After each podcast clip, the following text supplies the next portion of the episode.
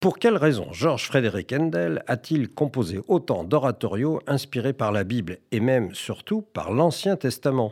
En effet, si on connaît avant tout de lui le Messie, il faut savoir que la plupart des oratorios de Handel sont avant tout inspirés de sujets tirés de l'Ancien Testament, c'est-à-dire de la Torah.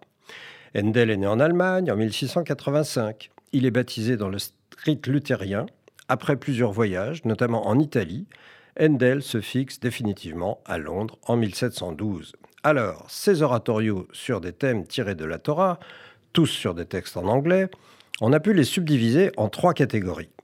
D'une part, ceux qu'on peut qualifier d'héroïques, dont le sujet concerne la défense ou la libération du peuple d'Israël, comme Esther, Déborah, Samson, Josué, Saül, Judas Maccabée.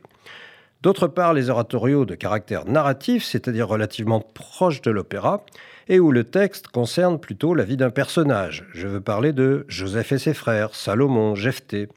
Enfin, on mettra à part Israël en Égypte, dans lequel le peuple hébreu pleure la mort de Joseph, devenu puissant et principal conseiller du Pharaon. Ici, il n'y a pas de héros, puisque précisément Joseph est mort, mais le sujet est plutôt la relation du peuple avec Dieu. Le point commun de tous ces oratorios est que Handel y développe une action. L'inspiration religieuse y est relativement mineure et ces oratorios sont ainsi plus l'œuvre d'un homme de théâtre que celle d'un homme de foi. Celui dont nous avons parlé en dernier, Israël en Égypte, semble actuellement faire l'objet d'un regain d'intérêt. Nous en entendons un court extrait.